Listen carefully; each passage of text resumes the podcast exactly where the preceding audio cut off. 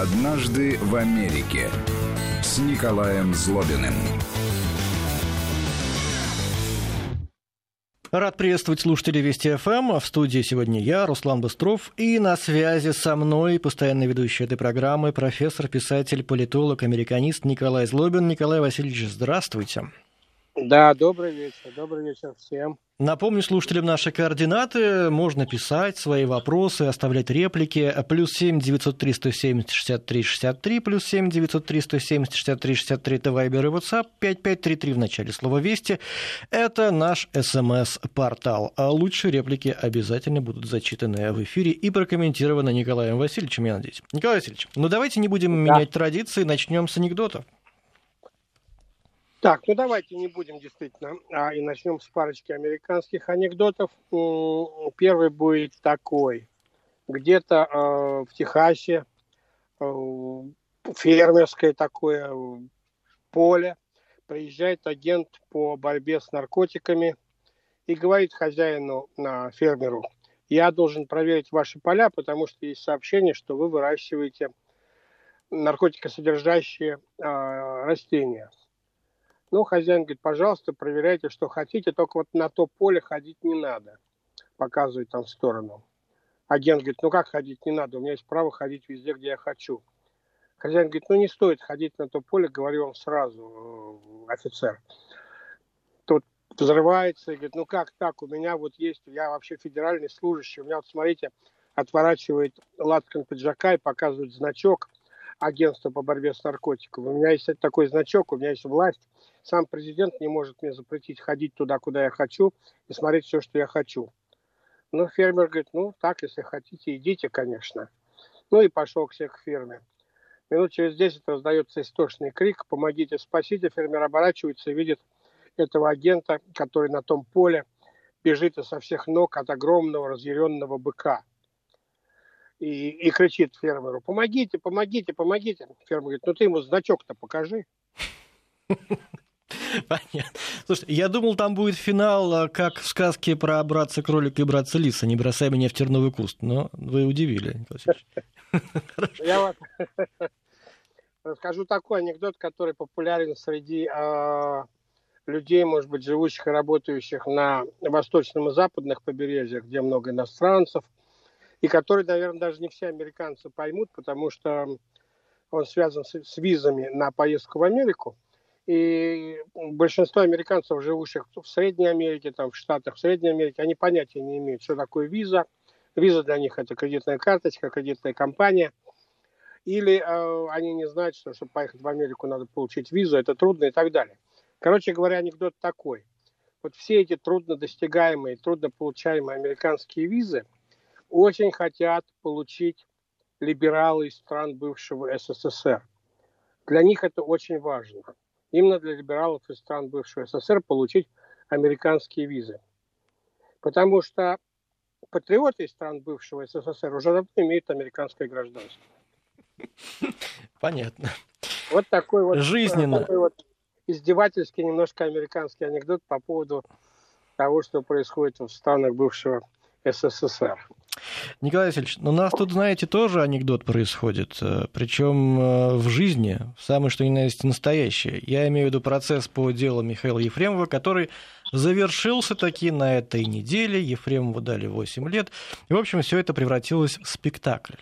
Но если посмотреть на это более внимательно, э, более философски, как вы умеете, то получится, что этот процесс как раз и проходил по всем канонам американской судебной драмы.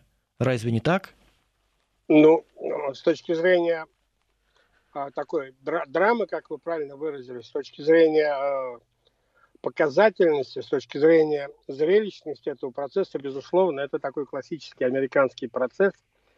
А, но если, так сказать, стоять на позициях американских либеральных журналистов, они бы сказали, что этот процесс был разыгран так, чтобы затмить какие-то другие новости, какие-то другие вещи, которые происходят в стране.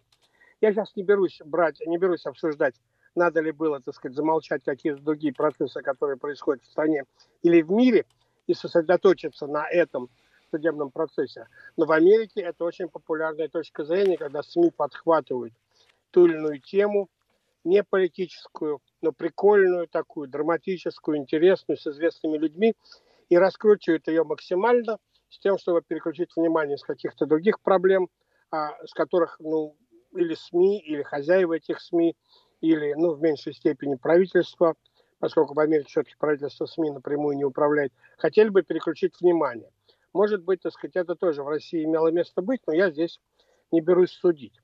А вот с точки зрения, э, так сказать, э, того, как этот процесс проходил, ну, конечно, у меня было иногда такое ощущение, что я наблюдаю там и телевидение, и читаю газеты, интернет в Соединенных Штатах Америки. Процесс такой яркий, показательный, интересные люди, постоянные э, зигзаги и э, постоянная новость, ежедневная новая, новый поворот, который рождает новый э, поток новостей, к которым нельзя привыкнуть, потому что люди, по сути дела, становятся подсаженными на эти новости, и каждый день начинается с того, а что там нового на этом процессе, а что там нового в отношении, в отношении Михаила Ефремова. Да, совершенно верно, это все было раскручено по американским, э, так сказать, канонам, западным канонам, за исключением, может быть, небольших э, деталей. Э, например, в американских судах мы знаем, ну, как и в российских, средства массовой информации не допускаются в зал суда. Но в Америке в зал суда допускаются художники, которые быстро рисуют скетчи о том, что там происходит, так сказать. И подсудимого, и прокурора, там, и судьи, и а, присяжных, если они есть там и так далее, и так далее. И в газетах публикуются не фотографии из зала суда, а, а рисунки этих художников, чтобы читатели могли представить себе, как там на самом деле все происходит и э, как расположен там в зале суда все по отношению друг к другу и вообще какая-то такая иллюстрация к тому, что происходило. Я думаю, что если бы это был американский суд, то наверное, судья при каждой очередном заседании э, вызывал бы адвокатов э, к себе в э, комнату судебную и делал бы им внушение о том, чтобы им надо поменьше э, давать интервью и, так сказать, поменьше выступать в средствах массовой информации. Так и у нас тем, также что... и Пашаеву, и Добровинскому делали предупреждение, и вот Пашаеву сделали очередное за слишком э, сильную медийную активность, но это никак не повлияло на их поведение. Совершенно. Да, я думаю, что для многих американских адвокатов это бы никак не повлияло на э, их манеру поведения, но э, я с трудом себе представляю американского адвоката, вот такого, как Пашаев, насколько я понимаю, я небольшой специалист по адвокату Пашаеву, а он представляет, так сказать, сам а, себя, что ли. Большинство, подавляющее большинство американских адвокатов, высокооплачиваемых и дорогих, представляют большие компании адвокатские. И действуют не в том, чтобы в целях раскрутки самих себя, а скорее в целях раскрутки своей компании. У компании обычно очень большие разнообразные интересы, много адвокатов там работают, и репутация для них значит все.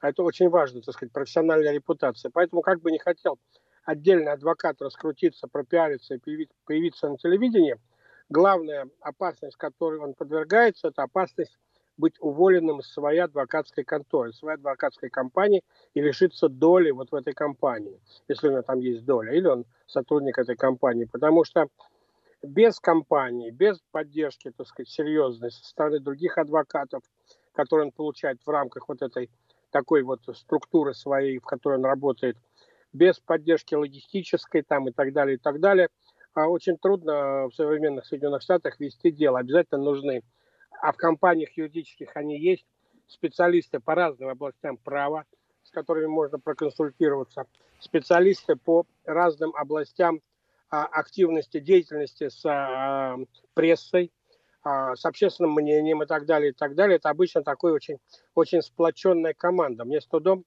а, я могу с трудом представить, чтобы вот в Америке такое огромное, такое значимое в общественных, так сказать, в интересах, интересах всего, всех россиян, они все следили за этим, дело вел бы один адвокат обязательно была бы большая команда. Ну, там тоже и, была, были помощники у, ну, у Пашаева, у того же, просто они не на виду были, не на слуху, но были, были там товарищи. Да, ну, да, да и Добровинский, переманивший помощницу Пашаева к себе, чем был он очень доволен, якобы он этим разозлил Пашаева. Тут такие тоже были истории. Ну, но эти помощники, конечно, должны представлять эту же, эту же адвокатскую компанию, юридическую компанию. И это имя компании должно быть запомнено, запомнить, так сказать, гораздо тверже, чем фамилия конкретного адвоката. Но, может быть, Россия тоже к этому и придет, когда адвокаты будут более-менее, так сказать, организованы в большие, в большие компании. Но я скажу вам честно, что адвокаты и в Америке, и вот и в России мы по этому, по этому а, судебному делу видели, очень часто они добавляют еще больше драмы, поскольку взаимоотношения между адвокатами действительно становятся тоже а, а, объектом разборок средств массовой информации, телевидения, адвокаты всегда очень театральны, они очень, так сказать, между, друг с другом они ругаются театрально перед э, камерой телевидения, ходят на различного рода интервью, выступают в различного рода программах аналитических и так далее. Но каждый американский адвокат знает, ну, в России наверняка это то же самое, каждый американский адвокат знает, чем бы ни закончилось это дело, тебе еще надо сохранить профессию, тебе нужна репутация, тебе нужны новые клиенты. Поэтому он, конечно, исходит из того, что сколько бы он не выигрывал или проигрывал, так сказать, тех или иных дел, ну, клиенты нужны, репутация нужна. И для адвоката, а в Соединенных Штатах, наверняка в России это тоже имеет значение, совсем не обязательно, а клиентам хочется, чтобы твой адвокат был известен в средствах массовой информации. Наоборот, многие ищут адвокатов, и для этого существуют огромные адвокатские конторы, где есть очень известные адвокаты – а есть адвокаты, про которых никто не слышал, но они по профессиональным качествам не хуже, а может быть и лучше. И они как раз выступают в тех судах, где клиенты не очень хотят привлечь внимание средств массовой информации, не очень хотят видеть журналистов и так далее. Поэтому вот эта комбинация известных и неизвестных адвокатов – это еще одна типичная такая а, комбинация американских юридических контор. Поэтому при всем том, что вот э, это похоже внешне, безусловно, по драме, по сценарию даже, я бы сказал, и по итогу, и э, явно это будет еще продолжаться и тянуться с апелляциями, так сказать, взаимными обидами, выяснениями, кто кому чего сказал, что кому чего обещал, но при этом, так сказать, есть некие отличия вот от того, как это было бы в Соединенных Штатах. Но, безусловно, Михаил Ефремов – звезда э, федерального масштаба, и в Соединенных Штатах такая бы звезда привлекла бы тоже огромное внимание, и газеты об этом бы тоже писали каждый день и показывали. И в этом смысле, в общем, такой звездный процесс был, и э, очень напоминал мне то, что вот я последние 30 лет наблюдаю в Соединенных Штатах Америки. А если представить, Николай Васильевич, что Ефремов не федеральный российский актер, как вы сказали, а, а актер Соединенных Штатов, вот э, какое бы наказание ему там дали, как бы общество отнеслось к нему? Возможно ли ему было рассчитывать на какое-то снисхождение со стороны американцев?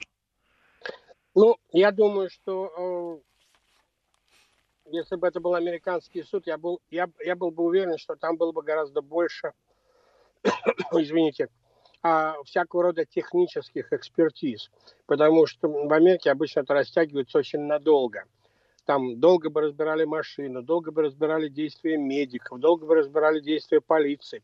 Все бы друг на друга подали в суд, все бы понаписали друг на друга какие-то жалобы и апелляции. Это бы занимало еще какое-то время, это все бы подробно, подробно разбиралось.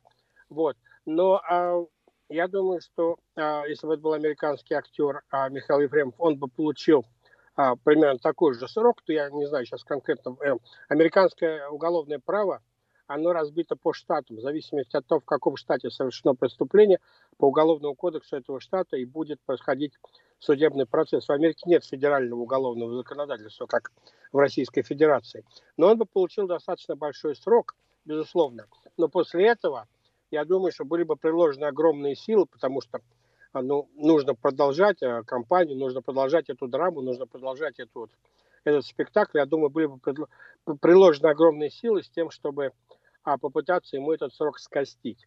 Были случаи многократно, и в принципе большинство американских знаменитостей, попадая в тюрьму, выходит оттуда гораздо быстрее, чем э, положено по сроку, который выносил судья. И более того, их нахождение в тюрьме, как правило, ну, гораздо более комфортное, чем нахождение там простого наркомана какого-нибудь, который попал э, вот в колеса правосудия. Поэтому, конечно, так сказать, есть социальные различия между знаменитостью и простым человеком, и есть, безусловно, э, с точки зрения э, финансов, там и организаций, которые заинтересованы в продолжении этого спектакля, Я бы предположил, что если был бы американский актер, здесь бы как раз вступились бы американские актерские профсоюзы, разного рода организации, а, клубы там и так далее, голливудские э, адвокаты бы включились, адвокаты тех фильмов, в которых он снимался, тех фильмов, в которых он снимается сейчас. Начались бы большие разборки по поводу того, публичное обсуждение по поводу того, вырезать ли его из старых фильмов или а, убирать ли его роли из тех фильмов, в которых он начал сниматься, заменять ли его или его оставлять. А, мы видели даже по карточному домику недавно, так сказать, по а, Кевину Спейси эту дискуссию и огромный успешный, в общем, сериал был закрыт практически моментально после того, как против Кейси были выставлены эти обвинения в сексуальном, так сказать, приставаниях, ну и так далее. То есть, на самом деле, здесь еще много аспектов в Америке бы раскручивалось и раскручивался, и раскручивался. Я надеюсь, что в России этого происходить не будет все-таки.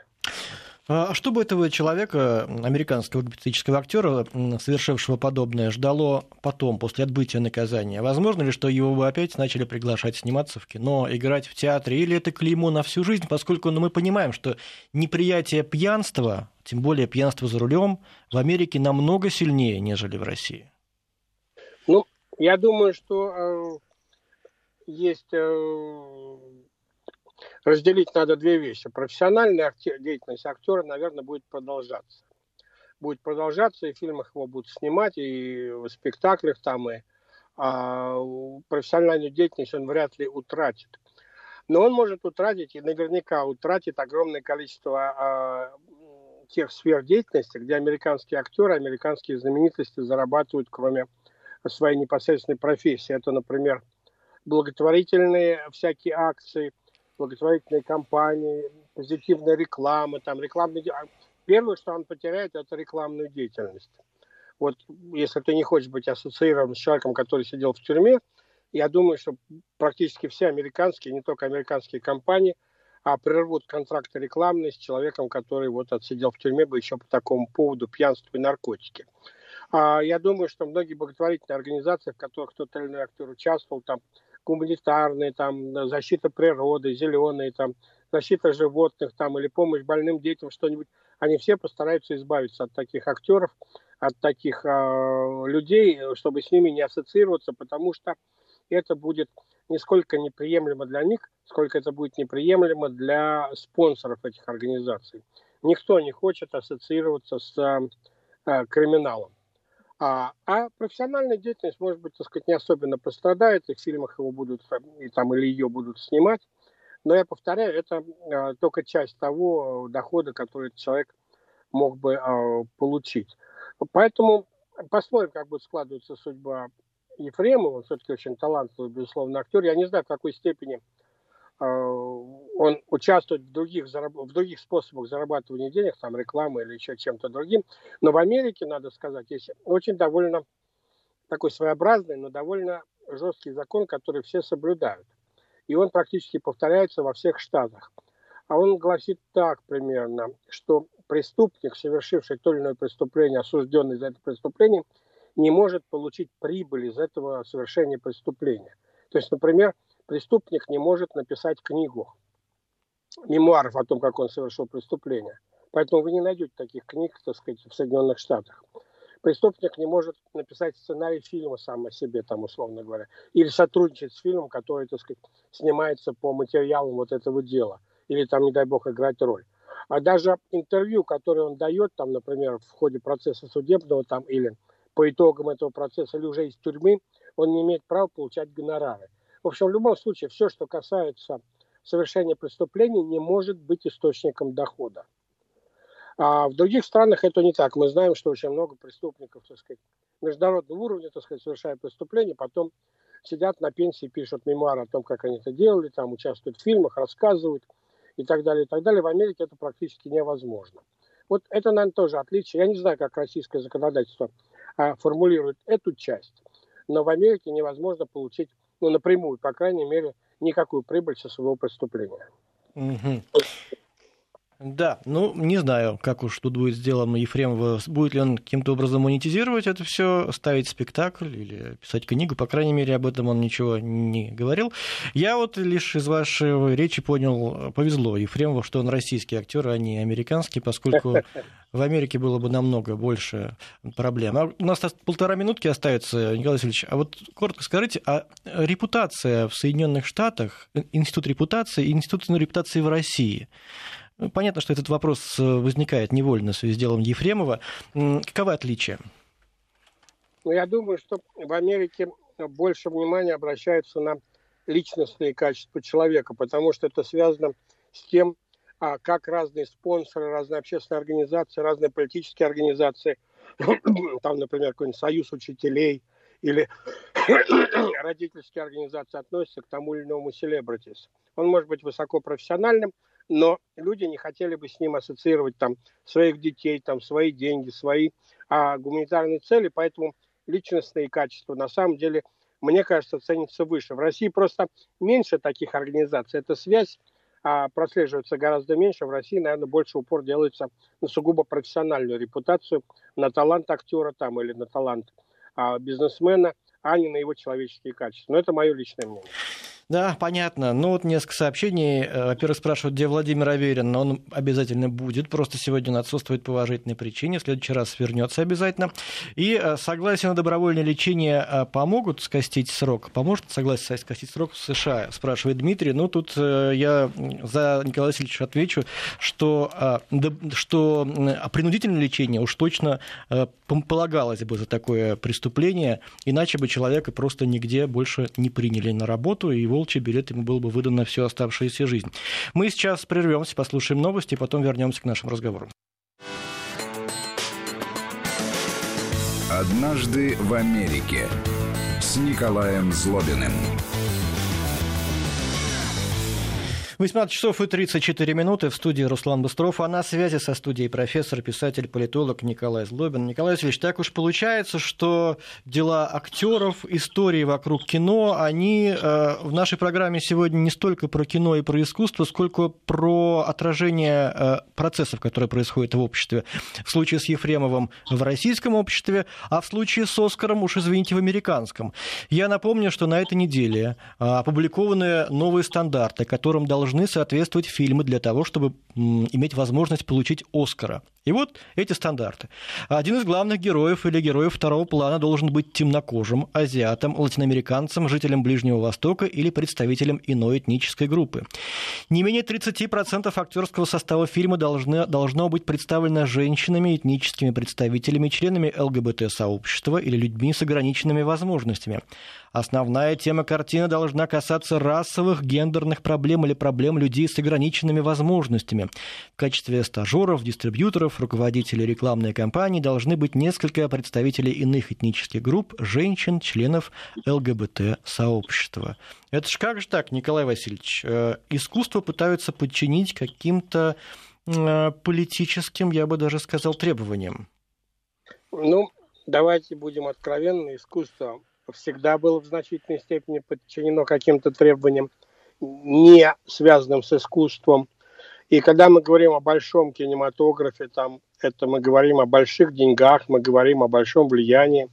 Поэтому, а, да, есть кино для кино, есть искусство для искусства, есть альтернативный кинематограф. Он в Соединенных Штатах очень развит, и там снимается не меньше фильмов, чем а, в Голливуде, но тем не менее, э, мы видим в основном фильмы о блокбастеры, которые выходят на большие экраны и сразу попадают в сотни кинотеатров. Поэтому здесь было бы странно, если бы э, не было никаких попыток повлиять бы на эту продукцию. Они были всегда. Даже если посмотрите, смотрите, ведь э, Оскар присуждается Американской киноакадемии. Американская киноакадемия – это при всем уважении, при всем, так сказать, масштабе этой организации, это ну, частная организация, которая есть в Соединенных Штатах, и репутация которой базируется только на одном, на ее собственной репутации. Как только эта репутация начнет м, падать, интерес к Оскару, интерес к а, голосованию академиков а, за лучший фильм, лучшую роль, там, лучший сценарий и так далее, и так далее, начнет, начнет падать. Поэтому посмотрим, как это решение повлияет на популярность самого приза «Оскар», а, потому что он всегда, так сказать, к нему уже давно претензий много очень предъявляется и за политизированность, и за необъективность, и очень много обид. И, э, но они говорят, это наш, наш приз, наша академия, наше право. Создайте свою академию, создайте свои правила и пишите правила там как хотите. Это с одной стороны. С другой стороны, то, что сегодня происходит, конечно, это попытка, прямо, на мой взгляд, достаточно жестко и грубо повлиять на творческий процесс. Но это связано и с тем, что Соединенные Штаты находятся не просто в, а, на этапе такой политической турбулентности последние много месяцев, но и на этапе, когда меняется демография, меняются приоритеты, меняется социальная структура Соединенных Штатов, а меняются интересы Соединенных Штатов вступает в жизнь поколение, а, родившееся в 90-е или в нулевые годы. Они все больше и больше ходят в кинотеатры и все больше и больше закачивают фильмы в интернете. А совершенно очевидно, это, это поколение гораздо более либерально и гораздо более, а, скажем так, политически корректно, чем а, были там их родители в 50-е, 60-е, 70-е годы. Это поколение, которое действительно выросло на идеях борьбы против расизма, на идеях поддержки сексуальных меньшинств, на идеях поддержки тех или иных меньшинств в целом. Это идея, это поколение, которое выросло на идее, такой фундаментальной идеи, что демократия – это комбинация, это, это борьба разных меньшинств, комбинация меньшинств. Мы все входим в меньшинство, никто из нас не входит в большинство. Мы все так или иначе входим в разные меньшинства. И эти меньшинства требуют... Вот вы, например, входите в меньшинство а, радиоведущих. Небольшое такое меньшинство, но вы, у вас есть свои профессиональные интересы. Там. Мы мужчины, например, это тоже меньшинство по большому счету и так далее. Кто-то бородатый, кто-то курит, кто-то больной, здоровый, старый, молодой, образованный, необразованный. Это все меньшинство. Кто-то, так сказать, сексуальная ориентация у кого-то другая, у кого-то другой цвет кожи. Мы все меньшинство. Мы иногда составляем большинство, но а, мы иногда, так сказать, часто выпадаем из этого большинства по тому или иному а, показателю, поэтому нам надо добиваться, чтобы все эти показатели меньшинств были представлены сегодня в кинематографе. Да, я только напомню, что э, кинематографисты – это тоже меньшинство. И почему же права этого меньшинства не соблюдаются? Право на то, чтобы транслировать искусство так, как они считают правильным. Почему мы, э, ну не мы, я уже, видите, стал частью вас в этой программе. Мне пора уже давать грин-карту. Почему американцы считают, что надо защищать права ЛГБТ, права там инвалидов и так далее, но совершенно не думают о правах на свободное высказывание в данном случае. И все это начинает лично мне напоминать советский период, когда тоже были определенные требования к фильмам, э, вполне себе понятно, иначе они никогда не впадали на экраны. И многие так и провалялись до, на полках там, до 90-х годов. Ну, честно говоря, я поддерживаю ваш пафос, да, и у меня тоже есть опасения, что вот как минимум американская киноакадемия как-то двинулась не в ту сторону, и вместо качества искусства она а, стала выдвигать какие-то ну, более формальные, неестественные, политизированные требования к своей собственной продукции. Но опять повторю, эти требования стали выдвигаться уже довольно давно.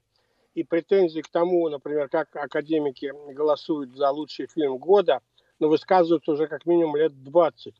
Потому что как раз каждый раз, когда выходит тот или иной фильм в победители, весь мир удивляется, начинает думать, какими же критериями они руководствовались, и выясняется, что в подавляющем большинстве случаев это политические критерии.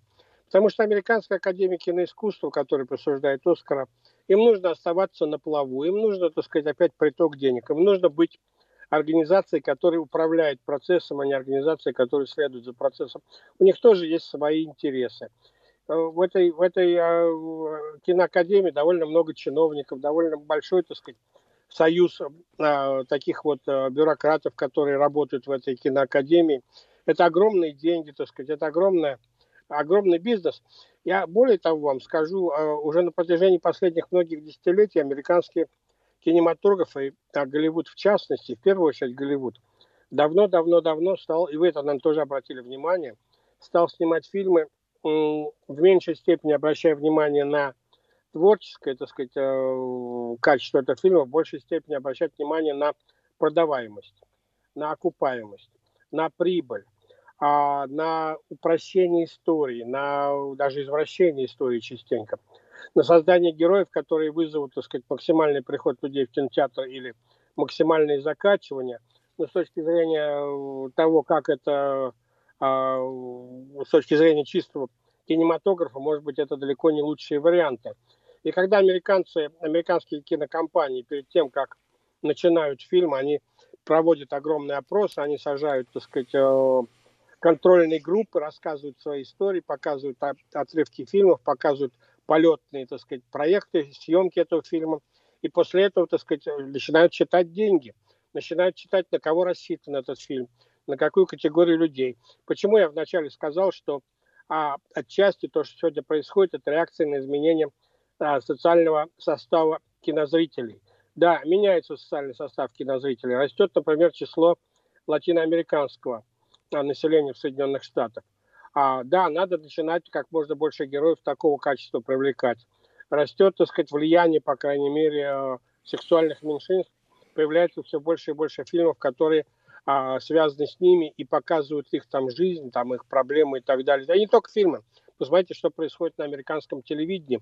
Очень, очень четко видно по американским сериалам, по американским программам, как меняется направленность. И как больше и больше, так сказать, целью является не а, само по себе искусство, сколько решение той или иной проблемы, будь то финансовое, политическое, а политическое, это значит, ты привлечешь каких-то каких-то спонсоров, кто-то купит твой сериал, какие-то какие-то э, новые страны там или какие-то новые э, каналы телевизионные купят твой сериал, соответственно, этот канал может принадлежать той или иной группе людей, это может быть арабоязычный, русскоязычный, там а, французоязычный канал там в Соединенных Штатах, и, соответственно, начинаются делать сериалы под это. В последние годы, я знаю, например, после распада СССР Голливуд очень, ну, небольшую, но все-таки а, большую, значительно большую часть своих фильмов стал снимать в расчете на зрителей в Восточной Европе, в бывшем советском блоке и так далее. С тем, что появилось гораздо больше там всяких поляков, чехов, а, славян и так далее в этих фильмах в разных ролях, и позитивных, и негативных, потому что эти фильмы пошли, вы посмотрите даже по Джеймс Бонду, эти фильмы пошли, так сказать, в страны, э, которые раньше для Голливуда были напрямую недоступны и показывали, соответственно, только фильмы, которые были разрешены правительствами этих стран и так далее. Ну, большой бизнес, да, большой бизнес. И если, хотя мне, честно вам скажу, такое развитие событий очень не нравится, особенно с этими новыми ограничениями для Оскара, но если они окажутся неправильными, то ну, киноакадемии придется признать свои ошибки и быстро менять. Они начнут терять деньги. Сейчас небольшая пауза, буквально несколько секунд, и мы продолжим. Вести ФМ. В конечном итоге, как вы говорите, все решат, решат деньги, но, может быть, это и лучше, нежели все решать будут какие-то чиновники из Оскаровского комитета. Вот вы говорите совершенно правильные вещи, да, что существуют новые запросы в обществе, новые проблемы, там, проблемы чернокожих, проблемы ЛГБТ. Но ведь э, если эти вопросы реально существуют, общество реально пытаются на них ответить, и это действительно заботит каждого, то фильмы и так появятся про это с такими героями сами по себе. Это будет естественный процесс, нежели когда это насаждается извне, и вам говорят, значит, либо 30% ЛГБТ должно быть представлено, как в советских фильмах, там должен быть директор колхоза обязательно быть, понимаете, иначе картину не пустят на экраны. Получается процесс совершенно неестественный. Я с вами абсолютно согласен. Я с вами абсолютно согласен. Я думаю, что это такой советский такой а, а, оттенок носит эти решения, такая ностальгия по бывшему главному геополитическому врагу. Вы знаете, это меня особенно удивляет, учитывая, что каждому американцу буквально с первого дня обучения в школе, а то и в детском саду, внушает одну простую мысль, что Америкой движет конкуренция. Свободная конкуренция движет Америкой. Это вот с этой мыслью американцы рождаются практически и живут, и воспитываются. И вот то, что я наблюдаю в последние там, годы, как минимум, это попытка эту конкуренцию ограничить все больше и больше. Политкорректностью, а, какими-то ограничениями, связанными с проявлением творчества. Я уверен, что вот с изменением социальной структуры, изменением демографии Соединенных Штатов, естественно, изменением демографии а, избирателей в Соединенных Штатах, будут меняться учебники – вполне вероятно, так сказать, будут меняться, ну, то есть наверняка будут меняться содержание радиопрограмм, и будет опять, так сказать, какая-то волна, а, чего, кстати, Америка удивительным образом за 200 лет избежала. Волна переименований улиц, городов там, и сноса памятников.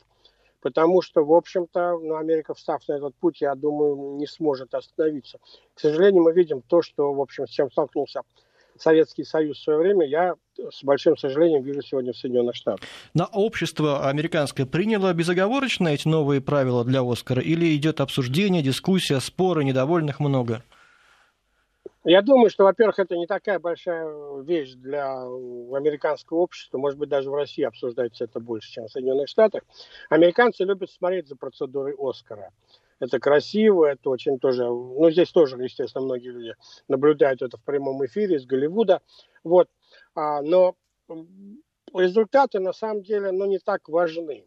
Да, это престижно, да, это э, хорошо, так сказать, это почетно, но и потом это пишется где-то в некрологах актеров и режиссеров, сколько они Оскаров выиграли. Но по большому счету, с точки зрения бизнеса кинематографического, это не так важно. Можно ну, вот важно с точки зрения тренда. Значит, если сегодня все такие правила действуют в кино, значит, завтра они будут действовать во всех остальных сферах э, жизни. Там, э, продавцы ну, магазинов 30% должны быть геи, там, не знаю, работники прачечных должны быть представлены афроамериканцами обязательно и люди, людьми этнических меньшинств, иначе прачечную закроют. Вот ведь о чем речь. На самом деле, я думаю, что в отношении прачечных тренд будет обратный. В прачечные надо принимать на работу больше белых, афро... белых американцев, потому что их там явное меньшинство. Но в такого рода местах а официантами там, в китайский ресторан должны поступать на работу белые американцы. Так сказать, а то слишком много американцев азиатского происхождения тоже несправедливо, да, получается. Но я думаю, что эта опасность, безусловно, есть. Вы, вы правильно это отметили. И удивительно, что кинематографисты Америки это действительно одна из самых либеральных, то есть свободных вообще, по идее, должно быть, свободных от всяческих предрассудков и всяческих ограничений группа людей, и они идут на такие вещи, поэтому, к сожалению, я вынужден согласиться с вами в том, что это, скорее всего, найдет отражение так или иначе в других областях американских американской жизни, в других социальных группах Соединенных Штатов, но я при этом думаю, что очень много американцев а, будут возмущаться, не принимать это и быть недовольными. Я скажу просто в качестве примера. А, я посмотрел статистику. В Америке есть а, два десятка каналов, которые показывают фильмы 24 часа в сутки. Просто фильмы из прошлого. Там есть канал, который показывает фильмы с 50 -го года до 55-го, потом с 55 по 60-е, фильмы 60-х годов, там вестерны старые, там старые детективы, криминальные. Вот аудитория этих каналов в последние десятилетия выросла чуть ли не в три раза. На самом деле, что тоже является показателем того, э, какая проблема возникает в Америке. Люди начинают все больше и больше смотреть разное кино. Начинают все больше и больше обращаться к старым сериалам. А, там тоже свои проблемы, потому что я, например, с этим тоже в свое время столкнулся. Старые сериалы были сняты американские с расчетом на другое время рекламы, поэтому многие сериалы 60-х, 70-х и даже 80-х годов сегодня подрезают, чтобы увеличить время рекламы, поскольку по закону теперь можно больше рекламы вставлять в эти сериалы, а так не было рассчитано, и так далее. То есть, на самом деле, противостояние в области культуры и в области вот кинематографа, оно в Америке заметно, я думаю, расслоение тоже будет. И вот эти вот а, каналы, которые показывают классические фильмы, старые американские фильмы и так далее, их популярность растет – цены на них растут э, для того, чтобы подписаться на этих каналы. Я думаю, что часть Америки останется в этих каналах и не будет смотреть, куда там идет э, Оскар. Да, Николай Васильевич, в завершении программы еще хотелось бы обсудить одно важнейшее событие, которое вообще разделило мир на до и после, о котором тоже снято уже немало фильмов и документальных, и художественных. Я имею в виду, конечно, теракт 11 сентября. У нас как раз завтра, 11 число, завтра очередная годовщина. Я знаю, что вы говорили об этом в прошлой программе, но все же, мне кажется, будет правильно вспомнить об этом и сейчас, и помнить вообще всегда об этих жертвах, страшных терактах, о том, как все это происходило. Вот я это помню прекрасно, как, как будто это было вчера. Вот картинки у меня перед глазами. Каким будет день завтрашний в Америке? Ну, 11 сентября – это действительно самый трагический день в новейшей американской истории. Но для нынешнего поколения американцев это самый трагический день, безусловно. Очень многие э, его отмечают. В Нью-Йорке проходят специальные мероприятия. В Конгрессе президент США обычно э, или выступает, или э, публикует какое-то заявление по этому поводу. Это действительно трагический день в американской истории, но главное, что а, мне вот как отчасти человеку со стороны, не человеку, который родился в Америке, у меня 11 сентября пришлось примерно так вот на первая треть моей жизни в Америке, потом две трети после 11 сентября. Я уже живу в Америке. А вы были в Америке в момент терактов? Я, я был в Вашингтоне в момент теракта. Да, а вы помните, и... как это а, было? Я, я помню абсолютно, как это было, да. Этот момент нельзя забыть, если кто-то а, помнит эти моменты, а, а люди запоминают момент, когда, а когда они узнали про то, что случилось в Соединенных Штатах.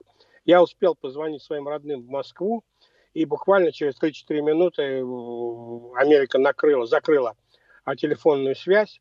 А я был очень счастлив, что я успел позвонить и сказать, что вот типа не волнуйтесь, со мной все в порядке. Но очень многие мои друзья там и бывшие россияне или командировочные в Америке, они не успели позвонить и потом несколько дней мучились, потому что связи не было вообще никакой. Так вот, возвращаясь к тому, что вы сказали, как это день, это событие, насколько оно важно для мира, я могу сказать, что очевидно, это день, который радикально и навсегда изменил Америку. Вот Америка, Америка до 11 сентября 2001 года и после 2001, 11 сентября 2001 года, это, в общем, две разных страны. Можно очень долго обсуждать, в чем они разные. И, может быть, даже то, что происходит сегодня. И этот Оскар, и э, события на улицах американских городов, все, и выбор Обамы там, и так далее, и так далее, и Трампа, все это так или иначе является следствием того, что произошло утром 11 сентября 2001 года. Просто мы еще, может быть, не готовы осознать это в полной мере, но Америка стала другой страной. А став другой страной, Америка за следующие 20 лет очень сильно изменила мир. А поскольку в тот момент она была главной страной мира, в общем, до сих пор остается такой, но она изменила мир – а, на мой взгляд, не в лучшую сторону, потому что Америка стала более агрессивной, более злой, более мстительной. И, в общем, на мир это повлияло тоже. То есть, когда Бин Ладен в одном из своих э, записей э, на видеокамеру, распространяемых потом из э, Афганистана, сказал, я, моя цель была 11 сентября не уничтожить, а изменить Америку. Можно сказать, что он Америку изменил он добился своей цели. И вот это самый большой негативный результат того, что произошло в 2001 году. А, американцы пришли к согласию в том, что именно произошло и почему это произошло 11 сентября. Они приняли официальную версию или по-прежнему много разных теорий, которые имеют своих а, сторонников и свой вес? Ну, я думаю, что большинство американцев приняли официальную версию, большинство. Хотя есть группы, которые, да, связаны с а, конспирологическими теориями, связанными со своим правительством, якобы, которое организовало это дело. Часть американцев а, а, катит бочку на Израиль за то, что, так сказать, это якобы дело рук Израиля с тем, чтобы построить Америку с арабскими странами. Часть катит, катит бочку там на какие-то другие силы конспирологические. Есть довольно много теорий по этому поводу, но подавляющее большинство американцев считает, что все-таки вот это было так, как им рассказали а, потом. Ну, может быть, мы что-то узнаем еще и в будущем нового, но пока вот с последних нескольких лет никаких новых фактов по этому поводу не было, а все, вся та информация, которую мы получили по поводу этого дня, она уже обсосана со всех сторон, всеми, так сказать, сторонниками всяких теорий, поэтому я не думаю, что сейчас, может быть, случится что-то новое. Но главное, что американцы поняли в этот день, ну и в какие-то дни последующие, после 11 сентября 2001 года, что в мире их отнюдь не любят так, как они считали, и не ценят, и не, не смотрят на Америку так, как американцы считали, что весь мир смотрит на Америку. Вот это для них был очень жестокий, жесткий и, в общем, тяжелый урок. Но завтра, я так понимаю, э, трагедия для каждого у себя в семье, э, воспоминания э, семейные, нету никаких общих центральных мероприятий, когда там возложение венков, например, зажжение свеч и так далее, да? Есть, есть, и такие мероприятия будут наверняка, но общефедеральные, Америка вообще не любит общефедеральных каких-то вещей. Если там и есть общефедеральные праздники, они в основном носят или религиозный характер, или какой-то типа Thanksgiving традиционный характер. Но вот таких политизированных, как правило, общефедеральных мероприятий в Америке немного. Американское правительство этого не делает, а угу. местные власти, ну, делают так, как у них от душа лежит. Понятно. Спасибо вам большое. Спасибо, профессор, писатель-политолог да. Николай Злобин.